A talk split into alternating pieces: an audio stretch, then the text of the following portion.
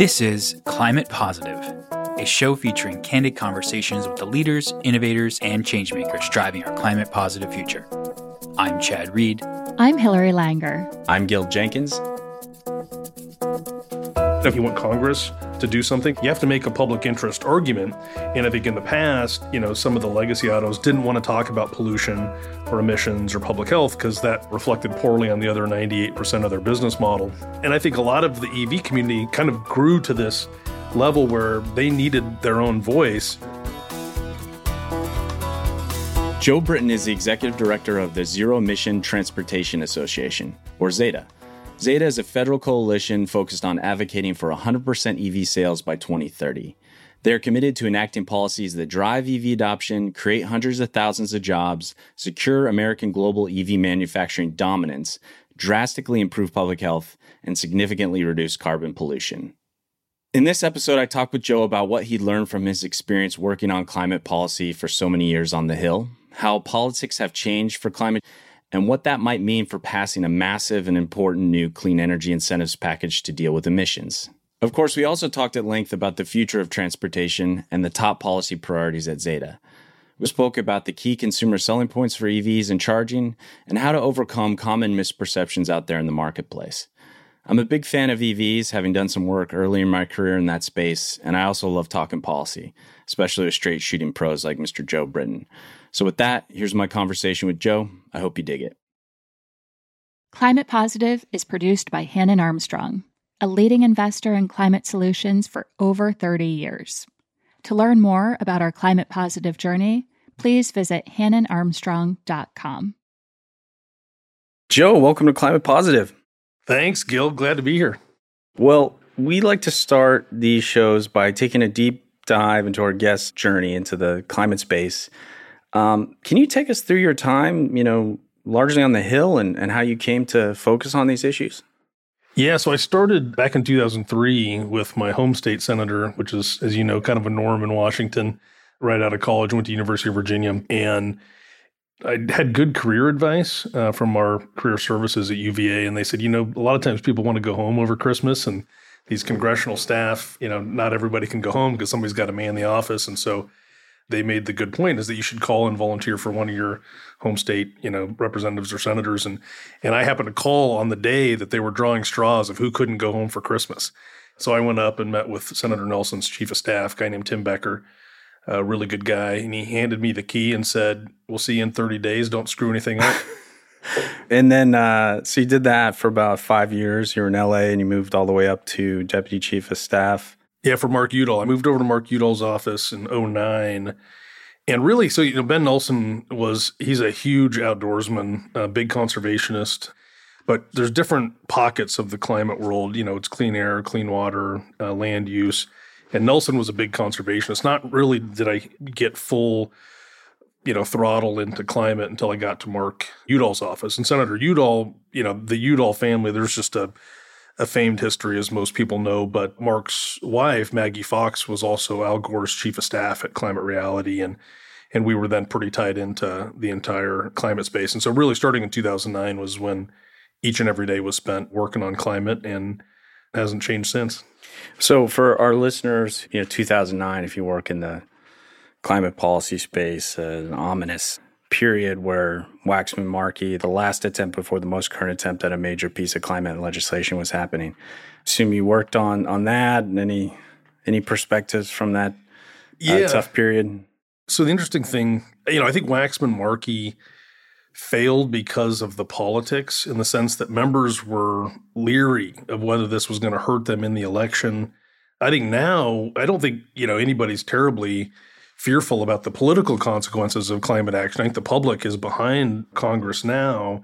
It's really the will. And I think that's, you know, partly, you know, policy disagreements between the White House and Senator Manchin and a few others, but, you know, also, you know, some of it's personal. Like, I, you know, I don't think there's a single member that wouldn't love to have an additional feather in their cap to then go take to voters and say, hey, you know, we've done something really meaningful and solved a big problem on your behalf. I, you know, that's it's no longer what it was. I think you know, 12 years ago, you know, there was a sense of, gosh, you know, are the oil and gas politics going to catch me from behind? And I just don't think that exists anymore. We can take some measure of hope in that. After Udall, you went to another great uh, Western Democrat. You were chief of staff for Senator Martin Heinrich from New Mexico. Tell us about why you made that switch and, and how you worked with one of our greatest climate champions in the Senate. Yeah, so Senator Heinrich's office was right next to Senator Udall's. Oh, okay. There's more detail to it, but I kind of joked that it was an arranged marriage between the Udalls because obviously Senator Heinrich's counterpart in the Senate was Tom Udall, who was Mark Udall's Sure.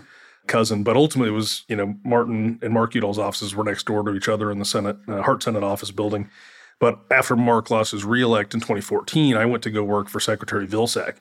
And so in the secretary's office, I was, you know, managing the Forest Service, the Natural Resource Conservation Service, the Farm Service Agency for the secretary, and those were kind of Martin's, you know, bread and butter issues. And so when he was looking for a new chief, we hit it off for a number of reasons, but you know, a lot of it was the policy and the conservation priorities that kind of drove us both. And and so I, I ultimately wasn't with Secretary Vilsack for all that long, which I regretted in a way because I loved he's he's one of the more I think thoughtful, brilliant public figures that I've ever seen and worked with. He's really good on messaging. He gets the politics. He he runs an enormous department as if it's like on the back of his hand. He just knows every corner. That's right. That's why I came back to run it Again, Yeah, again. yeah. So he, I really respected Vilsack, and he actually did me a real solid because I was torn. I was, you know, Senator Heinrich had asked me to go back and be his chief of staff, and you know, I think as a general rule, if a senator asks you to be their chief of staff, you, you're trying to find a way to say yes. But I was torn because I really appreciated uh, Secretary Vilsack and working with him, and I was right outside Secretary Vilsack's office. It was me, his scheduler, and then Vilsack. You know, I saw him every hour, every day. I had this other job opportunity. I wasn't thrilled with necessarily that our chief of staff let him in on it. Uh, Brian Bannig was he's a good guy, but he'd told Vilsack, and so Vilsack came and he sat down, uh, sat at my desk, and was like, "Hey, I get it. You'd be a fool not to do it." So anyway, I went back to the Senate and worked with uh, Senator Heinrich for five years, and he's a really unique member. I think part of the benefits of being a younger member of the Senate, you know, really accrue to Senator Heinrich. He's he can cover an issue. He doesn't work on anything that he doesn't know really, really well, and that puts him at a distinct advantage over you know members that you know may spread themselves too thin, or you know maybe just you know when you're 80, you know, may not be able to cover the policy terrain Sure. like a 40 year old. And Senator Heinrich is just, he's an action oriented guy. Nothing stands in his way.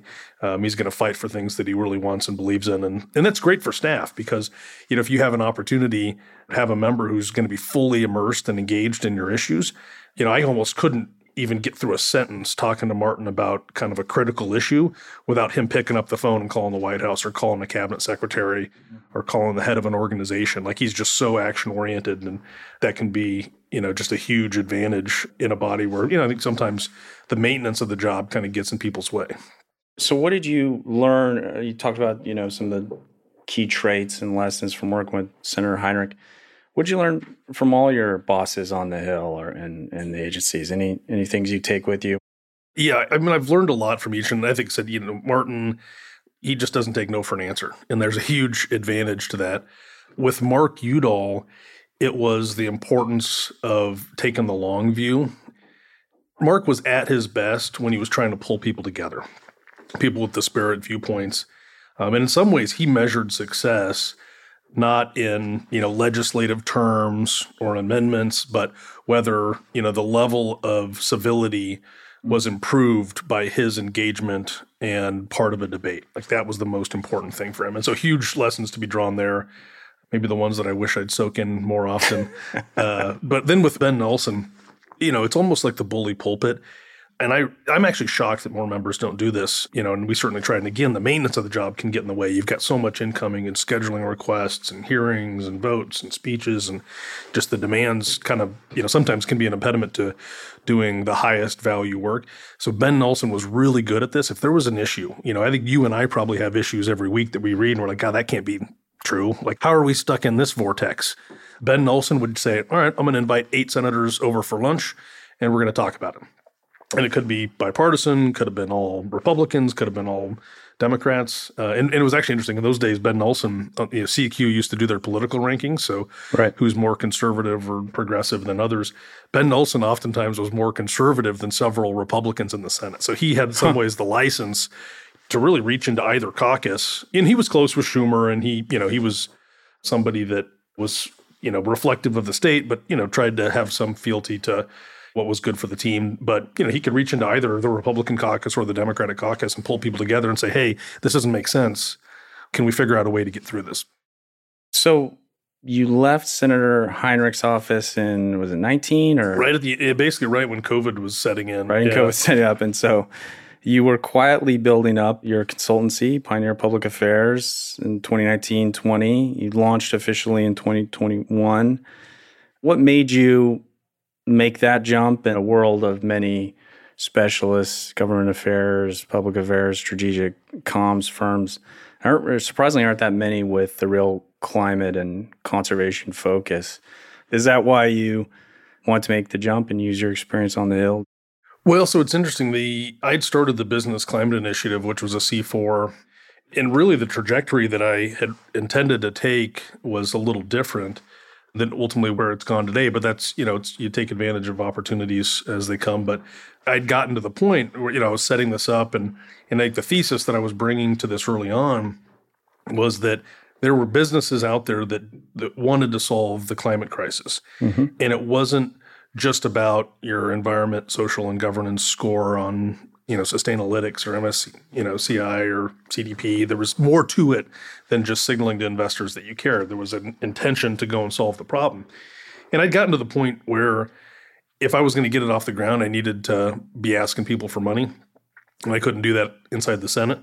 So right. I really put a lot of time and effort into going through and t- you know, I, and I talked to some of the bigger firms, whether it was Morgan Stanley or J.P. Morgan, to say, "Hey, you guys have an interest here." I think one of the things I was a little disappointed in is that it seemed like most people were interested in getting credit for trying to solve the climate crisis than right. actually solving the climate crisis, and I think that's one thing that obviously you know distinguishes and sets Hannon apart from many, many, if not most others. But at the end of the day, what I realized was the electric vehicle community was a perfect combination of decarbonizing the number one emitting sector in the economy, but doing it in a way that's good for business. It was a, it was a place where we could bring in a lot of folks who uh, not only cared about it, but it was in their business interest to solve this problem. And so now we have 60 companies that are, you know, if you think about the utilities that are providing the power, the charging companies that are powering the vehicles, critical minerals, battery manufacturers, recyclers, um, and then obviously the OEMs like you know Tesla and Rivian, Lucid, Lord. So that's actually, I mean, you set up Pioneer Public Affairs, yep. which is a consultancy, but then at the same time, you were just referring to you also launched the Zero Emissions Transportation Association or Zeta. Zeta, Zeta. yeah.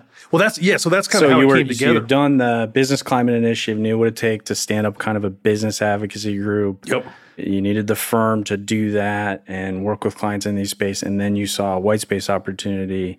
Yeah, there are EV trade associations, but no pure play, right? And these emerging yep. companies and the ecosystem of other suppliers to support them. So you said, oh, summer of 2020, I'm going to quietly yeah. build this and launch it because starting might- in April.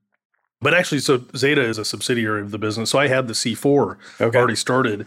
And so, in part, it gave us the opportunity to quickly ramp and get going. And then, once we had a little more capital behind us, we started the C3, which is the, the Zeta Education Fund, which allows us to do some other foundation based public uh, education, that sort of thing. But, you know, it was a really timely um, opportunity to go and do something that I cared a lot about. And, you know, there was strong support for. And now, you know, we've got a, a pretty good sized coalition now, you know, 60 plus companies. I think one of the things that created the opening is that in the past, kind of the big three autos, and I know you've got a, a history right. in the auto space. There was an ebb and a flow. Like there were years in the 90s, even late 80s, where they were leaning into EVs. Then they would for compliance reasons, right? And then the pendulum would swing back, yeah. and and I think a lot of the EV community kind of grew to this level where they needed their own voice. Sure. And they felt like they were being governed by some of the bigger incumbent players in the space. And that's kind of what I think was the breakout opportunity for folks to have an organization that wasn't going to shy away from emissions and wasn't going to shy away from talking about public health. And if you you know if you want to make a public policy argument, you want Congress to do something or the administration to eh, you have to make a public interest argument. And I think in the past, you know, some of the legacy autos didn't want to talk about pollution or emissions or public health because that reflected poorly on the other 98% of their business model. Right. And you know, it kept the EV community from really making much progress because they couldn't make a public interest argument because the big guys didn't want them to. And now we don't have any oil and gas or even oil and gas subsidiaries or, you know, folks making internal combustion engine vehicles. And it's freed us up to talk about the merits of pure electrification and emissions reduction. We're going to get into the future of electric transportation and priorities, you know, having cut my teeth on some of those early plug-in hybrids and pure BEVs uh, with Ford and GM. And, you know, I don't know whether I'm encouraged that 10, 11 years later, we're at this moment where you've got, look what Tesla's done, certainly look at, you know, Ford, who I still have a soft spot for, is, you know, put it in their Mustang and their F-150, these iconic vehicles. We're not talking about compliance cars anymore. But I think even back then we had hoped, you know, perhaps we'd have a bigger market share in those 10 years. is still only about 5%, right? Yeah. But we're talking about 2030 what 100% of new cars is, is electrified is the idea or 50% what give us the big hairy audacious goal and then what are the priorities you're focused on to get yeah. there well so the organizing principle for zeta is that we want to reach 100% ev sales by 2030 and that's ambitious but even that leaves a long tail right you've got a right. fleet that needs to transition over so you know if you think about every vehicle that drives off the line the assembly line in 2030 or 2031 you know, that's a car pulling up to a gas station in 2050 or 2051. And so even if we meet our goal, which is every vehicle sold is electric by 2030, you've got another 15, 20 years before the fleet fully transitions over. And so, you know, one of the things that I think is important to distinguish is that we believe that incentives in the vehicles need to sell the consumer. You know, there's been pushes for, you know, gas powered car bans. And, you know, I think politically that would be a setback for our larger effort if Americans felt like they were being told what to do. Like they need to be able to choose what's right for them and their family. So the tax incentives are the most important. So the base tax is the 30D credit, which is the incumbent $7,500 that was included as part of the American Recovery and Reinvestment Act from 2009 and provides a credit for a new car buyer. There was a cap though. So we put in there a 200,000 unit cap. So once Tesla and GM and soon to be Toyota sell 200,000 EVs, they then cap, they can't offer consumers any more of the credit. So it's a good way to catalyze specific companies to get them a, kind of over the hump for uh, scaling production. But we need to go further, which is, you know, we need to actually make progress on electrification and drive not only a catalyzing element for startups to get them over the hump, but we need consumers to have the support to fully transition the fleet. You know, the other thing that's in the clean energy tax bill, which I think is like the sleeper issue, is a credit for used EVs. Yeah. And that's important because 70% of Americans are not in the market for a new car. We sell about 15 million new cars every year, but there's 41 million used car sales every year. Wow. And so if you are only targeting 30% of the market, then you're really limiting your impact. So I think having a used EV credit is important to turn over the fleet. You reach Americans uh, further down the income scale. And then the question is, how do you prime that market, that secondary market? And it's fleets, it's rentals, it's leases. So the more we can get two to three year old vehicles into that secondary market and provide a used EV tax credit, you're going to start to reach a section of the public that is not in the market for a new car and can then experience an EV for the first time. And we found that once you get somebody behind the wheel of an EV, they're 95% likely to never go back. So exposing more and more Americans It's a better experience. It's more it's more fun. Superior product. Yeah. Even if you're not a gearhead, there's just something about that low end torque that even we're just trying to get on the highway. That that's a pleasurable the quiet whoosh and it's fun never having to go get an oil change or go to the gas station too. Yeah, it's torque, performance, fuel savings. We did a report two weeks ago comparing AAA gas prices to the Energy Information Administration electricity prices in each state. So there's like, see, I think we did 16 to 18 state profiles. It's five to 600% more expensive to fuel your vehicle with gas than is electricity. So it's not only torque and performance and a superior product, there's real in savings for consumers.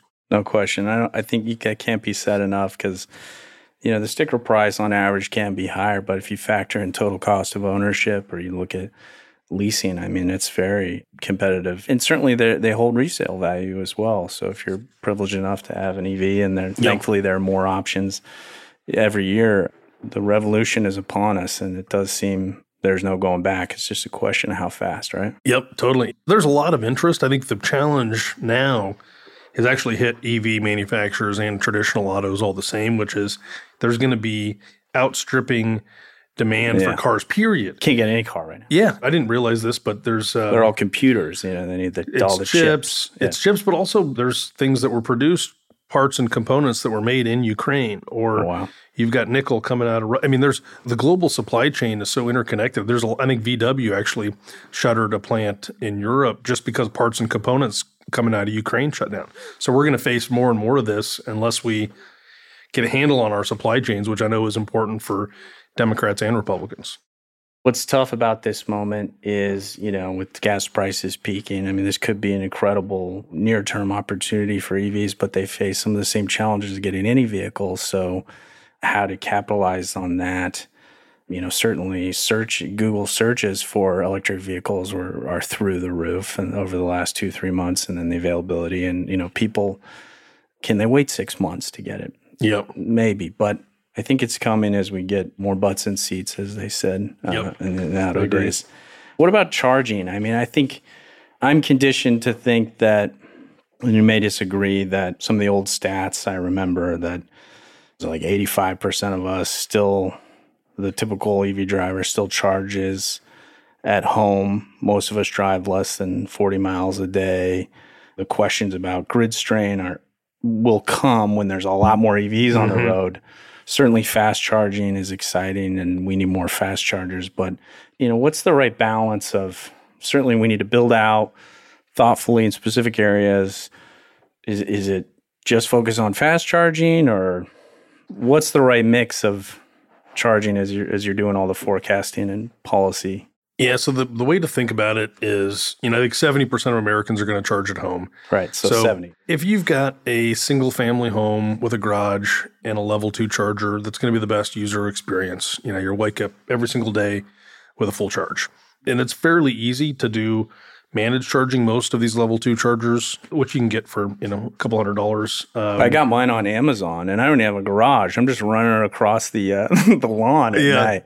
it gets the job done. I just Yeah. had the electrician put a 220 dryer outlet on the side of my house, and that's all I need. Exactly. Yeah. So you could do managed charging. You can set a timing. You know, I want this to charge between midnight and 4 a.m. And that's where there's, you know, some utilities will give you a discount for charging, moving load to certain parts of the day to hit the valleys of, of power demand so that, you know, you, you take advantage of lower pricing. But the question then is like, the 30% that don't have a single family garage, what do they do? They're living in an urban Renters. setting, you know, yeah, multi unit housing. And that's where, you know, to me, it's important to think through workplace, retail, multifamily, on and off street municipal parking. And those are all typically level two. So of that gap, so of that 30%, I'm going to give you two percentages, which is maybe not the right way to think about it. But of the gap that we need to close that's not residential, you really want 80 to 90% to be level two chargers All right. because you know you could get a level two charger i actually you know did these numbers in preparing for the postal service testimony but you know for $2000 you can get a level two charger and that includes some installation and other costs most families you know you could buy one for 500 bucks and put it in your garage and you know you're not going to get over a thousand but for municipal fleets or others where you're putting in level two charging it could cost $2000 if you want a direct current fast charger it can be 75 to 100000 Right. and so there's certain use cases along transportation corridors where Sure.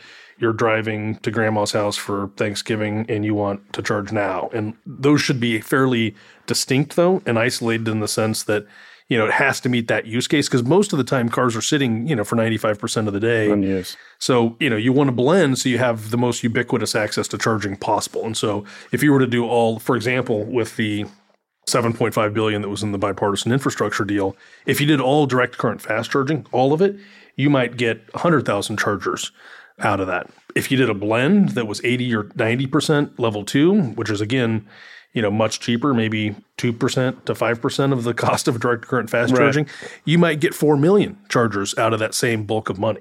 And so it's all about a blend. And is the Biden goal half of, was it 500,000? His the goal is 500,000. So it's actually, you know, I think they'll exceed that. I think Okay. they can exceed 500 within his administration.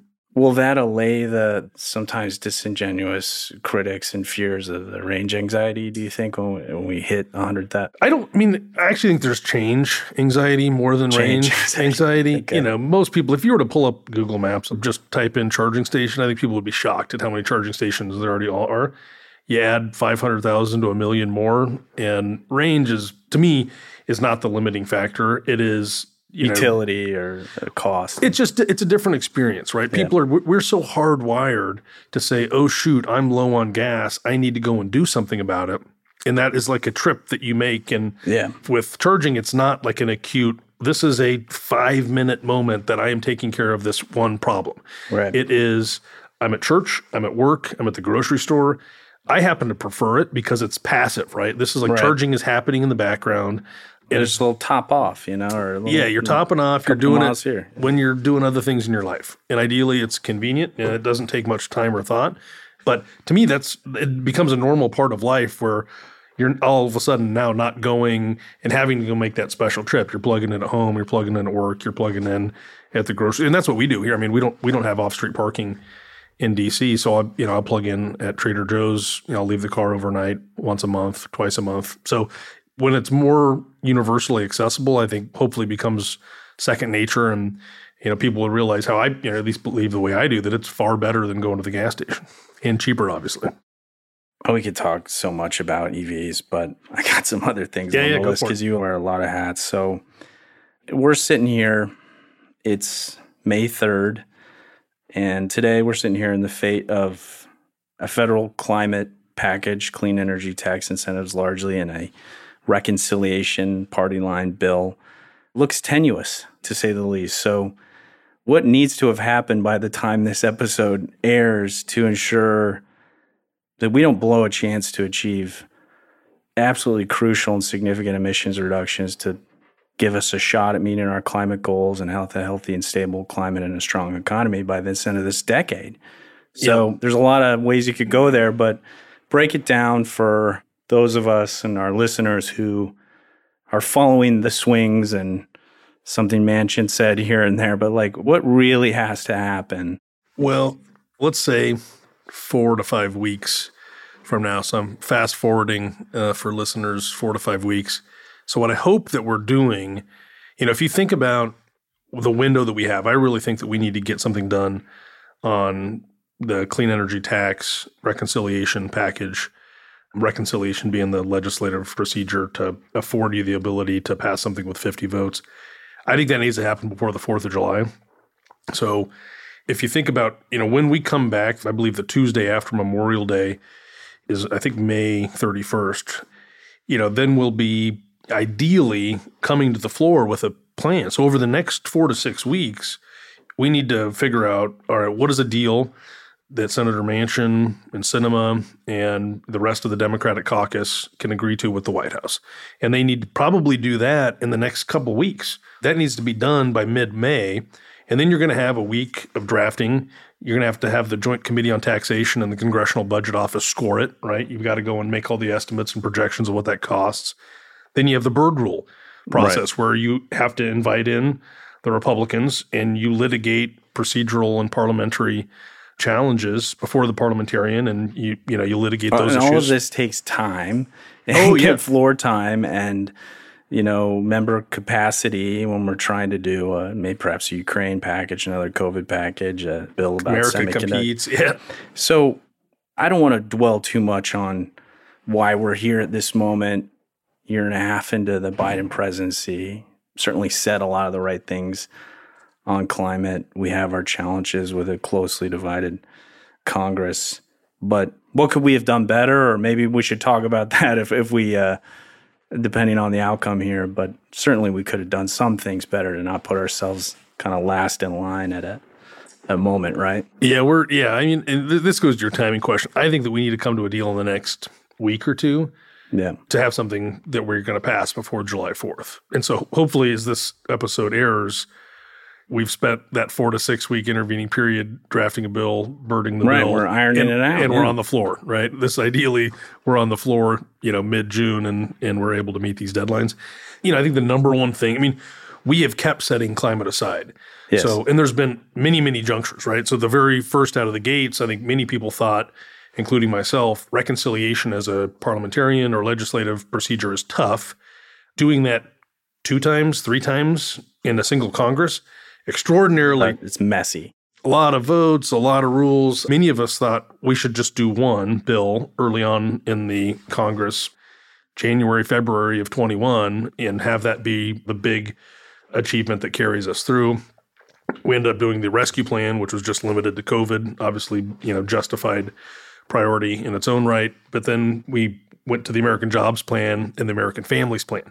And those kind of got introduced in an inelegant sequence where the American Jobs Plan was like Plan A and it included infrastructure and climate. And then the Families Plan got introduced because I think, you know, there was pressure at the front for the White House to be like, hey, what about the other stuff on the social side? Do you not care about that? And so then the Families Plan was kind of introduced as a, oh, yeah, that too. And then we had all of that kind of upended by the bipartisan infrastructure plan. So both of those were set aside to do just the quote unquote hard infrastructure, which is the easy stuff, right? The Right. pl- The, things Roads you- and bridges. right. Transportation. But I mean, I, there's Yep. some good stuff in there, no question. But that's kind of regular order stuff, right? We pass transportation Yeah. bills every five years, right? So then we left the hard stuff for later, and now this is the later, right? And I think this interplay between the families plan and the climate priorities has been tough for the Democrats generally because you're kind of pitting your friends against each other. Right. right? You know, there's some people that care more about climate, some that care more about elder care and child tax credit, all important issues. But you kind of threw into the mix this really difficult churn that Democrats have had a hard time litigating. And now it's are we willing to take something or do we want to go into the midterms and put climate on the shelf again? And and I think many of us believe that it's not, hey, we'll do this next year. That this is, you know, if we're not doing it now, then we lose a decade or more that we can't afford to lose. Going back to Waxman-Markey. I mean, Yep. we've had a decade where we've last were this close.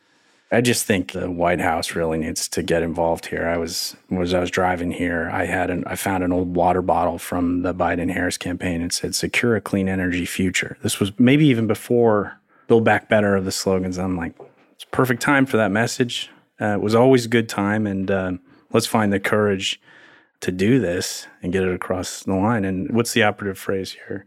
Take the deal, make a deal. take the deal. And I think the administration they need to do this for a number of reasons. One, they ran on it. I, I Yes. think they're, it is hard to overestimate how many uh, folks who fought for this administration see climate as the top priority. But two, they've really made a huge mistake on the solar tariff issue. yeah, They're on the precipice of overseeing the biggest contraction in renewable energy in history. And so, you know, maybe, you know, they can fix the tariff issue, but they certainly got to climb out of the hole for renewable energy and they need these tax credits to do it. There's been a lot of headwinds for this administration COVID, Ukraine, Russia. There's just been so many impediments. This is one where we can do something about it. Like this isn't under our control. I think some of that stuff, there's many tough choices. This one should be easy. Yep. I want to come back to um, you've been working in politics almost what, almost 20 years yeah, now? yeah, next year will be 20 years. Yeah. So, as a hardened political veteran, like what gives you hope when there's a lot of darkness on the edges? Well, I, I wish it was our political system that was giving me hope. Um, but it, you know, I think the thing that I'm most excited about, and you know, in some ways, the ascendant startups, you know, and we do a lot of that work. I mean, companies that are really challenging incumbents and doing things in more efficient or more sustainable ways. You know, that's to me pretty compelling and exciting work. And so, you know, the market is full of innovators, and there's a lot of opportunity, whether it's carbon capture, decarbonization, renewable energy, steel production. There's smart people racing ahead to figure out answers to some of these questions. And I- Right. And I, think where we fit in is to take those folks that your average member of Congress probably doesn't know about this breakthrough or Right. this innovation. So it, you know, to me, it's exciting to be able to just to go and expose people to new uh, innovative technologies that could really change things. And then, you know, obviously you sometimes have you know, hey, if we did this tax provision in a little different way, it could really catalyze the industry or really solve these problems. So you're you're taking what is already an identifiable goal for a member or a committee and saying, Here, here's a way that with some awareness and some foresight, we can do better. And so that's what really kind of gets me going. I, I think, you know, from a partisan standpoint, there's actually some really good members like Senator Braun from Indiana. He's one that uh, I think, you know, many people were uh, excited about uh, his conservation. He also, to give you, I guess, the diversity in thought, he also voted to uh, not certify the election. But then you get incoming members like Senator Marshall from Kansas. Right. Big win um, state. Yeah, so I think there's enough members where there's a strong kind of center. But I think the challenge is, and I think, you know, right now there's these discussions of bipartisan climate bills. I don't know that the center is big enough where there's 10 Republicans that are going to join Democrats on climate. You know, ideally that changes over time. I think there's nothing like a thousand new jobs in your district to change your bias about any given policy or, or issue or idea. But this is a chance for us to do something really meaningful. I actually think, ironically, many Republicans they don't want to be in the bind of overseeing a huge contraction in the space. They know that's not good for their communities. Um, it's I mean, not good for the youth vote under 40. Exactly. But also, there's a lot of ranchers. You can get $15,000 a year for having a wind turbine on your farm, right? Yeah. And you might have 10 of them. So there's a diverse coalition of folks that I think want to see progress be made. I think many Republicans quietly want the Democrats to pass reconciliation. In some ways, to take it off the table, extend these tax credits for a long time, not leave the problem to them. To them. And then you have probably some like McConnell that are happy to accuse Democrats of socialism and you know right. want, want Democrats to pass the bill for that reason. But I do think that even Republicans are looking back at Democrats and like, hey, get your act together here. Like we can't do this forever. can you can you pass something and move on? Oh boy, from your lips. Let's turn to our hot seat. Yeah. So first one is fill in the blank. The most important advice I have followed is get the small things right.